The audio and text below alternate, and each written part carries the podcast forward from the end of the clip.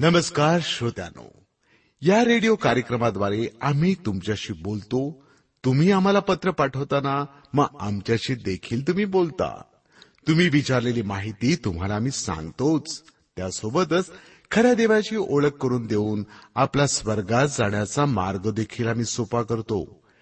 येशू ख्रिस्त हाच एकमेव देव आहे की जो मानव होऊन या धर्तीवर आला आणि मानवाची पाप आपल्या डोक्यावर घेऊन मानवाची पापांपासून सुटका केली. त्याची केवढी मोठी शिकवणूक की पापाचा अभेर करा पातक्यांचा नाही. आपल्या कार्यक्रमाद्वारे आम्ही याबद्दल अधिक विस्तारानं सांगत असतो.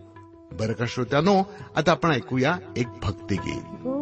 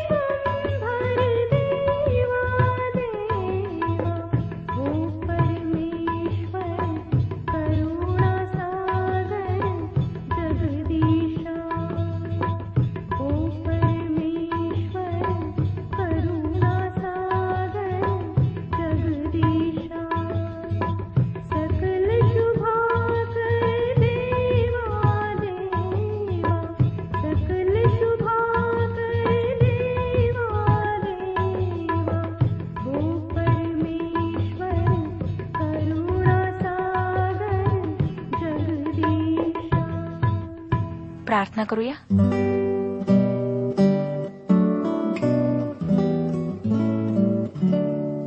पवित्र पवित्र पवित्र सेनाधीश परमेश्वर पित्या तुझ्या गौरवी नावाला शतशः धन्यवाद देत आम्ही तुझ्या समक्ष येत आहोत.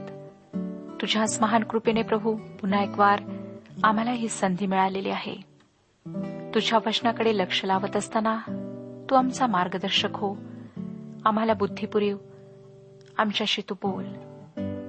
आम्हाला तुझ्या स्पर्शाची नितांत आवश्यकता आहे. आमच्यापैकी अनेकांना शारीरिक विकार आहेत. तू स्पर्श कर प्रभू आणि आरोग्य दे. ज्यांच्या जीवनात शांती नाही त्यांना शांती पुरेव. जे वाईट मार्गावर आहेत वाईट व्यसनांच्या अधीन आहेत त्यांच्याशी तू बोल. त्यांच्या जीवनात परिवर्तन घडून आण. त्यांना तू वापस परतेव. सर्व काही आम्ही तुझ्या पवित्र हातात देत आहोत. आणि ही प्रार्थना प्रभू येशू ख्रिस्ताच्या गोड आणि पवित्र नावात मागत आहोत. म्हणून तो ऐक. आमेन. श्रोत्यानो इतिहासाच्या पहिल्या पुस्तकातील पहिले दहा अध्याय आम्हाला काय सांगतात ते आम्ही पाहिले. आज आम्ही अकराव्या अध्यायाच्या अभ्यासास सुरुवात करीत आहोत. अकराव्या अध्यायाचा थोडासा परिचय आम्ही मागच्या कार्यक्रमात करून घेतला होता. या अध्यापासून पुढे आम्हाला दाविदाच्या कारकिर्दीविषयी माहिती वाचायला मिळते. एक विशेष गोष्ट आमच्या लक्षात येते ती ही की परमेश्वराने दाविदाच्या जीवनातल्या काही गोष्टींवर विशेष असा भर दिलेला आहे तर काही गोष्टींकडे फारसे लक्ष दिलेले नाही. या पुस्तकातील एकविसावा अध्याय दाविदाच्या पापाविषयी होता. परंतु हे पाप आमच्या लगेच आठवणीत येते ते नाही. हे दाविदाचे बेशेबेबरोबर केलेले व्यभिचारीचे पाप नाही तर हे दाविदाने केलेले शिरगणतीचे पाप आहे. देवाच्या दृष्टिकोनातून हे शिरगणतीचे पाप फार मोठे पाप होते. या गोष्टीतून एक मोठी गोष्ट आम्हाला शिकायला मिळते. बऱ्याच ख्रिस्ती लोकांना काही गोष्टी मोठे पाप वाटतात परंतु दुसऱ्या काही गोष्टी त्यांना पाप वाटतच नाहीत. परंतु मला खात्रीने वाटतं श्रोत्यानो की देवाच्या समक्षतेमध्ये आम्ही जेव्हा जाऊ तेव्हा आमच्या पापाविषयीच्या चुकीच्या कल्पना उघडकीस येतील. उदाहरणार्थ काही लोक व्यभिचाराचे विचार व कृत्य यांना खूप मोठे पाप समजतात व कुरकुर करणे हे त्यांच्या दृष्टीने पाप असू शकत नाही. तुम्ही स्वतःचे आत्मपरीक्षण करून पहा की दिवसातून कितीदा तुम्ही देवाविरुद्ध कुरकुर करता. देवाच्या दृष्टिकोनातून कुरकुर करणे हे एक मोठे पाप आहे. तसेच ज्या वस्तू आपल्याजवळ नाहीत व दुसऱ्यांकडे आहेत त्या पाहून कितीदा आपल्याला त्या गोष्टींचा लोभ वाटतो. मोठमोठ्या दुकानातून सजवलेल्या वस्तूंचा लोभ वाटणे साहजिक असते. त्या वस्तू आपण विकत घेऊ अशी स्वप्ने पाहून त्यासाठी कष्ट करणे ठीक आहे. परंतु शेजारच्या व्यक्तीकडे असणाऱ्या वस्तूंचा लोभ धरून त्याचा मत्सर करणे देवाच्या दृष्टीने मोठे पाप आहे. ते देवाने दिलेल्या आज्ञांपैकी एका आज्ञेचे उल्लंघन आहे. निर्गमचे पुस्तक विसावाध्याय आणि सतरावं वचन सांगतं आपल्या शेजाऱ्याच्या घराचा अभिलाष करू नको. आपल्या शेजाऱ्याच्या स्त्रीचा अभिलाष करू नको. आपल्या शेजाऱ्याचा दास दासी बैल गाढव अथवा त्याची कोणतीही वस्तू ह्यांचा अभिलाष करू नको. श्रोतानो कदाचित आमचे एखादे पाप आमच्या दृष्टीने मोठे नसेल पण देवाच्या दृष्टिकोनातून ते मोठे असू शकते. दाविदाच्या जीवनाकडे पाहत असताना आम्हा सर्वांना त्याने बरोबर केलेला व्यभिचार हे मोठे पाप वाटते. होय श्रोतानो देवाने त्याबद्दल त्याला शिक्षाही केली. ते खरोखर एक भयंकर पाप होते परंतु देवाने त्याला त्याबद्दल क्षमा केली कारण त्याने भग्न व अनुतप्त हृदयाने परमेश्वराकडे जाऊन त्या पापाबद्दल क्षमा मागितली. जरी श्रोत्यानो आमच्या दृष्टिकोनातून लोकांच्या शिरगणतीचे कृत्य गौण असले तरी देवाच्या दृष्टिकोनातून ते एक मोठे पाप होते. व ते का मोठे पाप होते ते आपण पुढे पाहूच. याद्वारे आमचा पापाविषयीचा दृष्टिकोन मोठा व्यापक बनतो किंवा वेगळा बनतो. पाप हे फक्त एखादे कृत्य केल्यामुळे किंवा न केल्यामुळेच घडते असे नाही पण ते विचार व हेतू या बाबतीतही घडते. देवाचा पापाविषयीचा दृष्टिकोन समजण्यासाठी आम्ही देवाच्या वचनाचा अभ्यास केला पाहिजे. अकरावा अध्याय पहिलं वचन पहा काय सांगतं? मग सर्व इस्रायल लोक हेब्रोन येथे दाविदाकडे जमा होऊन म्हणू लागले पहा आम्ही आपल्या हाडामासाचे आहो आपल्याला आठवतच असेल की शमोलाच्या पुस्तकात दाविदाच्या जीवनातल्या या काळाचा वृत्तांत देण्यात आला आहे. या दिवसात दावीद दक्षिणेकडच्या दोन कुळांवर म्हणजे यहुदा व बन्यामीन यांच्यावर राज्य करीत होता व हेब्रोन हे शहर त्याची राजधानी होते. त्या सर्व घटना इतिहासाच्या पुस्तकातून गाळण्यात आलेल्या आहेत कारण परमेश्वर इस्रायलाच्या बारा कुळांकडे एक राष्ट्र म्हणून पाहतो. किंवा तो बारा कुळांचे एक राष्ट्र म्हणून इस्रायलकडे पाहतो. देवाच्या दृष्टिकोनातून श्रोत्यानो दावीद खऱ्या अर्थाने राजा तेव्हा बनला जेव्हा दावीद इस्रायलाच्या सर्व बारा कुळांचा राजा बनला व त्यांनी त्याचा राजा म्हणून स्वीकार केला. ते त्याला म्हणाले आम्ही तुझे हाड व तुझे मांस आहोत. दुसरं वचन पहा गतकाळी शॉल आम्हावर राजा असता इस्रायलाची ने आण करणारे अग्रणी आपणच होता. आणि आपला देव परमेश्वर आपणाला म्हणाला होता की माझी प्रजा इस्रायल यांचा मेंढपाळ व अधिपती तूच होशील. या सर्व गोष्टींमध्ये परमेश्वराचा हात आहे हे त्यांनी कबूल केले. जोपर्यंत लोक दाविदाचा देवाने निवडलेला राजा म्हणून स्वीकार करीत नाहीत तोपर्यंत दावीद खऱ्या अर्थाने राजा बनू शकत नाही. आणि हे सर्व दावीद यहुदा व बन्यामिनाच्या कुळावर राज्य करू लागल्यानंतर सात वर्षांनी घडले आहे. इतिहासाचे पहिले पुस्तक अकरावा अध्याय आणि तिसरं वचन सांगतं या प्रकारे इस्रायल लोकांचे सर्व वडीलजन हेब्रोनात राजाकडे आले आणि दाविदाने त्यांच्याशी परमेश्वरासमोर हेब्रोनात करार केला. आणि परमेश्वराने शमोयलाच्या द्वारे सांगितले होते त्या वचनानुसार त्यांनी दाविदास अभिषेक करून इस्रायलाचा राजा नेमिले. आता सर्व बारा कुळांवर राजा म्हणून त्याची नेमणूक झाली होती. देवाच्या दृष्टिकोनातून आता दाविदाच्या कारकिर्दीची खरी सुरुवात झाली आहे. चौथं वचन पहा. नंतर दावीद व सर्व इस्रायल लोक एरुश्लेमेस गेले. यालाच यबूस असे म्हणतात. त्या देशचे रहिवासी यबुसी लोक तेथे राहत असत. श्रोत्यानो दाविदाने त्या प्रदेशाची बारकाईने पाहणी केली होती. मला वाटतं त्याने तो प्रदेश अगदी चांगला विंचरून काढला होता. व यहोशवाने पाठविलेल्या हेरांना या प्रदेशाची जेवढी माहिती होती त्याहूनही अधिक माहिती दाविदाला त्या प्रदेशाविषयी होती. आणि त्याने राजधानीसाठी एरुश्लेम हे शहर निवडले. या शहरामध्ये देवाचे मंदिर बांधले जाणार होते. ही दाविदाची निवड होती आणि देवाचीही निवड होती. पवित्र शास्त्रामध्ये आम्हाला एरुश्लेम शहराविषयी बरेच काही वाचायला मिळते. परंतु श्रोत्यानो आज जे एरुश्लेम शहर अस्तित्वात आहे तसे ते पूर्वी नव्हते. तेथे अशात केलेल्या उत्खननाद्वारे हे सिद्ध झाले आहे की एरुश्लेम शहराची भिंत पूर्वी ज्या दिशेला होती ती आता त्याच्या विरुद्ध दिशेला आहे.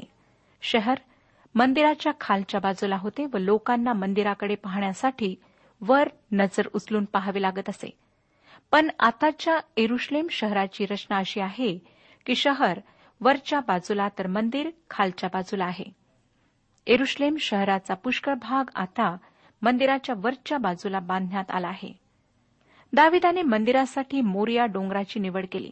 त्याचे शिखर आजच्या एरुश्लेम शहरामध्ये आल्याप्रमाणे वाटते. त्या ठिकाणी शहराच्या भिंतीजवळ गलगुत्था नावाची टेकडी आहे ज्याला कवटीची जागा म्हटले जाते.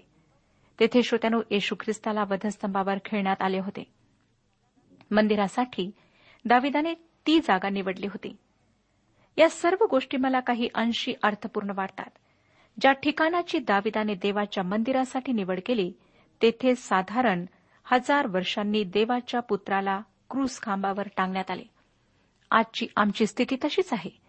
ज्या ठिकाणी आमच्या अंतकरणात आम्ही आमच्या निर्माणकर्त्या तारक परमेश्वराला प्रथम स्थान द्यायला हवे त्या आमच्या अंतकरणात आम्ही सर्व प्रकारचे पापी विचार व वासना साठवून ठेवतो. व देवाला आमच्या जीवनात कणभरही जागा देत नाही. म्हणून श्रोत्यानो आमच्या जीवनात आम्हाला देवापासून प्राप्त होणारी शांती व आनंद अनुभवायला मिळत नाही. पाचवं वचन सांगतं यबूस येथल्या रहिवाशांनी दाविदास सांगितले की तू येथे येऊ नको. तथापि दाविदाने सियोन नावाचा गड सर केला. त्यालाच दाविदपूर म्हणतात. दाविदाने सियोनेचा किल्ला घेतला आणि तिथे त्याने आपला राजवाडा बांधला. दाविदासाठी सियोन पर्वत अत्यंत मोलाचा होता. अकरावाध्याय सहावं वचन. दावीद म्हणाला जो कोणी सर्वांच्या आधी यबुसी लोकास मार देईल तो मुख्य सेनापती होईल. सरुवीचा पुत्र यवाब हा प्रथम चढाई करून गेला म्हणून त्यास सेनापती केले. श्रोत्यानो दाविदाच्या सेवेमधला यवाब हा प्रथम क्रमांकाचा माणूस म्हणता येईल किंवा तो दाविदाचा उजवा हात होता असे म्हटले तरी चालेल. तो दाविदाचा एक सल्लागार होता आणि सैन्याचे नेतृत्व त्यानेच केले. दाविदाच्या शूरवीरांपैकी तो एक होता. आपणाला आठवत असेल की दाविदाकडे सर्वात प्रथम जेव्हा तो आला तेव्हा त्याने विजय कशाप्रकारे मिळवला होता त्याने कशाप्रकारे दाविदाच्या वतीने युद्ध केले सेनेचे नेतृत्व केले हे त्याने सांगितले. आता तो सेनापती झाला. दाविदाच्या सर्व सैन्यबळाचे नेतृत्व त्याच्याकडे होते. सातवं वचन दावीद त्या गडात राहू लागला म्हणून त्याचे नाव दावीदपूर पडले. श्रोत्यानो दाविदाचे नगर म्हणजे सिओन डोंगराचा परिसर होय. दाविदाचा राजवाडा बहुतेक याच परिसरात बांधलेला होता. दाविदाचे सिनाय पर्वतावर फार प्रेम होते. त्यानंतर आठवं वचन आम्हाला सांगतं त्याने नगराला चौहोकडून म्हणजे मिल्लोपासून सभोवार कोट बांधिला आणि यवाबाने बाकीच्या नगराचा जीर्णोद्वार केला. यवाब दाविदाच्या सेनेचा केवळ सेनाधिकारीच नव्हता तर शहराच्या नवीकरणाचे कामही त्याच्याकडे सोपविण्यात आले होते. दावीद नववचन आम्हाला सांगतं अधिकाधिक थोर होत गेला कारण सेनाधीश परमेश्वर त्याच्याबरोबर असे. दाविदाने इस्रायलला एक मोठे राष्ट्र बनण्यासाठी तयार केले. त्याचा संपूर्ण जगावर प्रचंड प्रभाव पडला. दाविदाने या राष्ट्राचा पाया मानला ज्यावर शलमोन त्या काळातल्या जगासमोर देवाची एक साक्ष आणू शकला. श्रोतनो या ठिकाणी कारण सैन्याचा यहोवा त्यांच्या संगती होता हे वाक्य मला अतिशय महत्त्वाचे वाटते. दाविदाची प्रतिदिनी प्रतिवर्षी उन्नती होण्याचे कारण म्हणजे सैन्याचा यहोवा अर्थात परमेश्वर त्याच्या संगती होता. पहिल्या स्तोत्रामध्ये आम्ही जीवनामध्ये यशस्वी होण्याचे गुज पाहतो. स्तोत्रसहिता पहिला अध्याय एक ते तीन वचने सांगतात धन्य तो पुरुष जो दुर्जनांच्या मसलतीने चालत नाही पापी जनांच्या मार्गात पाऊल घालीत नाही आणि धर्मनिंदकांच्या बैठकीत बसत नाही. तर परमेश्वराच्या शास्त्रात रमतो. त्याच्या शास्त्राचे अहोरात्र मनन करीतो. जे झाड पाण्याच्या प्रवाहाजवळ लावलेले असते जे आपल्या हंगामी फळ देते ज्याची पाने कोमत नाहीत अशा झाडासारखा तो आहे. आणि जे काही तो हाती घेतो ते सिद्धीत जाते. श्रोतानो दावीद अशा प्रकारचा पाण्याच्या ओघाजवळ लावलेला वृक्ष होता ज्याची पाने कोमेजत नव्हती व जो आपल्या हंगामी फळ देत होता. अशा प्रकारे परमेश्वराने दाविदाला यशस्वी केले. याकोबाचा जिवंत देव आमच्यासोबत असणे ह्या इतकी महत्वाची दुसरी कोणतीच गोष्ट नाही. दावीद त्याच्या सर्व मोहिमांबाबत यशस्वी होत गेला. त्याची सर्वतोपरी वृद्धी होत गेली कारण सैन्याचा यहोवा त्याच्या संगती होता. श्रोत्यानो दाविदाच्या संकटाच्या दिवसांमध्ये जे त्याला साथ देत होते तेच त्याचे शूरवीर होते. आता दावीद राजा बनला म्हणून त्यांनाही मानाचे स्थान मिळाले. या ठिकाणी आम्हाला तशाच प्रकारची आज ही परिस्थिती असल्याचे दिसते. प्रभू यशू ख्रिस्त आज त्याच्या लोकांना त्याच्याच नावाने बोलावत आहे. ते लोक त्याचे शूरवीर आहेत. आणि श्रोतानो हे प्रभू येशूच्या अभिराचे दिवस आहेत. आजचे जग त्याला नाकारत आहे. त्याचे स्वतःचे लोक म्हणाले याने आमच्यावर राज्य करणे आम्हाला नको आहे. प्रभू येशूने अजून खऱ्या अर्थाने त्याचे राजांचा राजा व प्रभूंचा प्रभू हे पद ग्रहण केलेले नाही. तसेच जरी दाविदाला इस्रायलचा राजा होण्यासाठी अभिषेक करण्यात आला तरी तो एक नाकारलेला व्यक्ती होता. शौल राज्य करीत होता. देवाने शौलाला चांगले बनण्याची संधी दिली परंतु शौलाने तिचा उपयोग करून घेतला नाही. त्याच दरम्यान दाविदाला आपला जीव वाचवण्यासाठी त्याच्या समोरून पळून जावे लागले.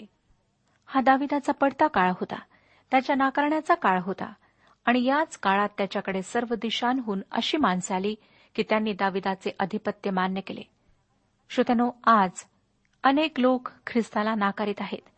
परंतु त्याच्या ह्या नाकाराच्या काळात आम्ही त्याचा स्वीकार करून त्याचे शूरवीर झालो तर तो जेव्हा प्रभूंचा प्रभू व राजांचा राजा म्हणून पुन्हा येईल तेव्हा त्याच्या दरबारात आम्हालाही मानाचे स्थान मिळेल. व त्याच्याबरोबर पवित्र शास्त्र सांगते त्याप्रमाणे आम्हीही राज्य करू. आज आपणाजवळ संधी आहे की आपण ह्या ख्रिस्ताचा तारणारा म्हणून स्वीकार करावा. जर आपण खरे ख्रिस्ती विश्वासणारे असाल तर सैतानाचे लोक तुमचे खरे शत्रू असतील.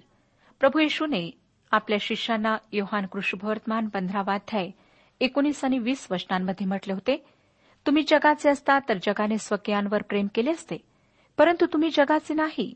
मी तुम्हाला जगातून निवडिले आहे म्हणून जग तुमचा द्वेष करीते. दास धन्यापेक्षा मोठा नाही. हे जे वचन मी तुम्हा सांगितले त्याची आठवण करा. ते माझ्या पाठीस लागले तर तुमच्याही पाठीस लागतील. त्यांनी माझे वचन पाळले तर ते तुमचेही पाळतील. श्रोतानो या जगात प्रभू येशू त्याच्या लोकांना त्याचे शूरवीर होण्यासाठी बोलावित आहे. ज्या तीन शूरवीरांना अत्यंत शूर ठरविण्यात आले ते तिघेजण बेथलेमच्या विहिरीतून दाविदाकडे पाणी आणणारे होते. ती गोष्ट फार रोमहर्षक आहे. आणि त्याविषयी आपण इतिहासाचे पहिले पुस्तक अकरावा अध्याय पंधरा ते एकोणीस वचनांमध्ये वाचू शकता. दावीद बेथलेम गावी लहानाचा मोठा झाला होता. ते त्याचे मूळ गाव होते. त्या गावाच्या वेशीजवळ एक विहीर होती. आणि पुष्कळदा आपल्या मेंढरांना घेऊन तानेला असता तो परत असताना त्या विहिरीचे पाणी प्याला होता. आता तो गडामध्ये होता व बलिष्ठांनी बेथलेमात आपले ठाणे केले होते. आणि तो म्हणाला आहा बेथलेमातल्या वेशीजवळच्या विहिरीचे पाणी मला प्यायला किती आवडेल? त्याने फक्त इच्छा केली. आज्ञा केली नव्हती. या तीन वीरांनी ताबडतोब बलिष्ठांच्या छावणीतून घुसून जाऊन बेथलेमाच्या वेशीजवळच्या विहिरीचे पाणी आणून ते दाविदाला दिले. आणि रोचक गोष्ट अशी की दावीद ते पाणी प्यायला तयार होईना त्याने ते यहोवाला अर्पण केले. यातून काही गोष्टी आम्ही शिकू शकतो. प्रभू येशूचा जन्म बेथलेमात झाला आणि तो स्वतः बेथलेमातले पाणी होता. तो जीवनी पाणी होता. तो आजही जीवनी पाणी आहे आणि तो आमच्या आत्म्याची तहान भागवतो. तो आज आम्हाला म्हणत आहे मी देईन ते पाणी जर कोणी पिईल त्याला कधीही तहान लागणार नाही. जे पाणी मी त्याला देईन ते त्याच्यामध्ये सार्वकालिक जीवनासाठी उफळत्या पाण्याचा झरा असा होईल. होय श्रोत्यानो त्याचे जीवन व त्याचे वचन हेच ते जीवनी पाणी आहे. आणि देवाच्या शूरवीरांनी शतकानुशतके ते पाणी आमच्यापर्यंत पोहोचविण्याचे जे आम्ही ताणलेले आहोत ते आम्हाला ते देण्याचे धाडसाचे काम केले आहे. प्रश्न हा उपस्थित होतो की काय आम्ही ते पाणी प्यालो आहोत? आजही संपूर्ण जगभर पृथ्वीच्या कानाकोपऱ्यात भारताच्या कानाकोपऱ्यात दुर्गम अशा ठिकाणी हे देवाचे शूरवीर देवाच्या वचनाचे जल तान्हेल्या जीवांपर्यंत पोहोचवित आहेत. श्रोत्यानो अनेकांनी ह्या सेवेसाठी आपले सर्व काही सोडून दिले आहे. काय आपण हे पाणी प्याला आहात? जर नाही तर आज परमेश्वर आपणाशी बोलत आहे आणि आपणाला हे पाणी पिण्याकरिता आमंत्रित करीत आहे. म्हणून वेळ गमावू नका. आजच ख्रिस्ताजवळ या आणि तारण साधून घ्या. प्रभू यशू ख्रिस्ताने आमच्यासाठी स्वतःचा जीव पाण्याप्रमाणे जमिनीवर ओतून दिला. त्याने आमच्यामध्ये वस्ती केली. त्याने आमचे पातक स्वतःवर घेतले. पवित्र शास्त्र आम्हाला यशा संदेशाच्या पुस्तकामध्ये सांगते आमच्यासाठी बाळ जन्मला आहे. आम्हासाठी पुत्र दिला आहे. श्रोतानो तो स्वतःचे स्वर्गीय वैभव सोडून आमच्यापैकी एक झाला व आमच्या वाटेची शिक्षा त्याने भोगली. जेणेकरून आम्हाला स्वर्गामध्ये स्थान प्राप्त व्हावे. आता बावीसावं वचन पहा काय सांगतं. कपसेल इथला एक मनुष्य होता. त्याने पुष्कळ पराक्रम केले होते. त्याच्या यहोयादा नावाच्या पुत्राचा बनाया म्हणून एक पुत्र होता. त्याने मवाबी अरिएल याच्या दोघा पुत्रास ठार मारिले आणि बर्फाच्या दिवसात कुपात उतरून एका सिंहास ठार केले. मला ही गोष्ट खूप आवडते. त्याने सिंहाला ठार केले. आपल्या लक्षात आले काय श्रोत्यानो? की त्याने ही गोष्ट केव्हा केली? त्याने बर्फाच्या दिवसात ही गोष्ट केली.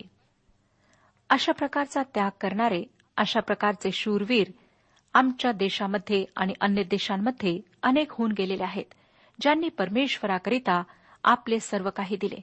त्यांनी परिस्थितीकडे पाहिले नाही परंतु त्या परिस्थितीचा सामना करीत ख्रिस्ताचे शुभवर्तमान इतर लोकांपर्यंत पोहोचवले आहे.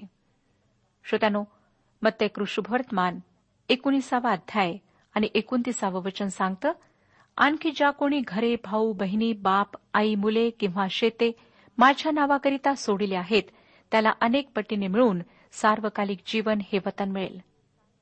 आम्ही स्वतःला त्याच्या सेवेसाठी उपलब्ध करायला हवे. मला ह्यावेळेला साधू सुंदर सिंगाची यावेळेस आठवण येते. भारताच्या उत्तरेकडील प्रदेशात बर्फाळ प्रदेश व तिबेटमध्ये ते प्रभू येशूची सुवार्ता सांगण्यासाठी मैल आणि मैल पायी फिरत प्रचंड थंडीमुळे त्यांच्या अनवाणी पायांना भेगा पडत आणि त्यातून रक्तवाही परंतु श्रोत्यानो त्यांनी ख्रिस्ताची सुवार्ता सांगणे सोडले नाही. त्यांना रक्ताळलेल्या पायांचा प्रेषित म्हणत मला या वेळेला बर्फाळ प्रदेशात अशा प्रकारे देवाची सुवार्ता सांगणाऱ्या डेव्हिड ब्रेनरचीही आठवण येते. स्वतःच्या शरीराकडे खूप दुर्लक्ष केल्याने त्यांना क्षयरोग झाला होता. परंतु त्याही स्थितीमध्ये तोंडातून रक्त पडत असतानाही त्यांनी सुवार्ता सांगायला बाहेर पडणे सोडले नाही. ते सुवार्ता सांगायला बाहेर पडत तेव्हा त्यांच्या त्या बर्फाळलेल्या रस्त्यावर त्यांच्या पावलांच्या नाही तर रक्ताच्या थुंकीच्या खुणा मागे राहत असत. श्रोत्यानो हे लोक देवाचे शूरवीर होते. अशी अनेक उदाहरणे आपणाला देता येतील. पण आम्ही स्वतःच्या देवावरच्या प्रीतीकडे पाहू तर आम्हाला आमची लज्जास्पद आध्यात्मिक स्थिती दिसेल. देवासाठी शूरवीर होणे तर दूरच राहिले. परंतु दर रविवारी नियमितपणे मंदिरात जाणेही आमच्याने होत नाही. थोडेसे डोके दुखले थोडासा ताप आला किंवा थोडेसे काम पडले तर आम्ही मंदिरात न जाता घरी राहतो बिछाण्यावर झोपून राहतो. श्रोत्यानो काय आमचे प्रेम ह्या लोकांप्रमाणे आहे. थोडासा पाऊसही आम्हाला मंदिरात जाण्यापासून थांबू शकतो. देव साधू सुंदर सिंग डेव्हिड ब्रेनर सारख्या शूरवीरांच्या शोधात आहे. यशाचे पुस्तक सहावाध्याय आणि आठव्या वचनाच्या पहिल्या भागात तो म्हणतो मी कोणाला पाठवू? जे त्याच्यासाठी त्याग करतात त्यांना तो प्रतिफळ दिल्याशिवाय राहत नाही. श्रोत्यानो त्याची अभिवचने अशा सर्व लोकांसाठी आहेत ज्यांनी त्याच्या सेवेसाठी स्वतःचा त्याग केला सर्व काही त्यागले आणि सेवेसाठी ते बाहेर आलेत. जर आपण ख्रिस्ताच्या सेवेमध्ये आहात. निराशा पदरी पडत आहे. तर घाबरून जाऊ नका. स्वर्गामध्ये तुमचे प्रतिफळ फार मोठे आहे. निराश होऊन सेवेला सोडू नका. कारण श्रोत्यानो परमेश्वर तुमच्या सर्व कार्यांवर दृष्टी ठेवून आहे. त्याला माहीत आहे की तुम्ही त्याच्याकरिता काय करीत आहात कशा प्रकारे करीत आहात. जर आपण सेवेमध्ये आहात तर मी आपणाला उत्साहित करू इच्छिते. अधिक जोमाने परमेश्वराची सेवा करा. आपला प्राण देण्यास मागे पुढे पाहू नका. परमेश्वर आपला सर्वांस आशीर्वाद देऊ. आजच्या उपासना कार्यक्रमात परमेश्वराच्या जिवंत वचनातून मार्गदर्शन आपण ऐकलं. आजच्या या वचनातून आपणास काही आशीर्वाद मिळाला असेल यात काही शंका नाही.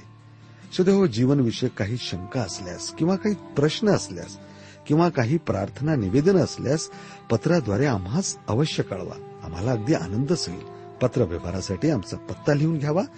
कार्यक्रम उपासना पोस्ट बॉक्स क्रमांक एक शून्य दोन बेजनबाग नागपूर पिनकोड क्रमांक चार चार शून्य शून्य शून्य चार.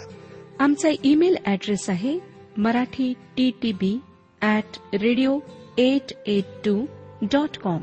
Email address पुन्हा एकदा ऐका. Marathi T T B at radio eight eight two dot com बरं तर आता इथंच थांबूया कारण आपल्या कार्यक्रमाची वेळही संपत आलेली आहे. पुन्हा आपली भेट आपल्या पुढल्या कार्यक्रमात तोपर्यंत नमस्कार.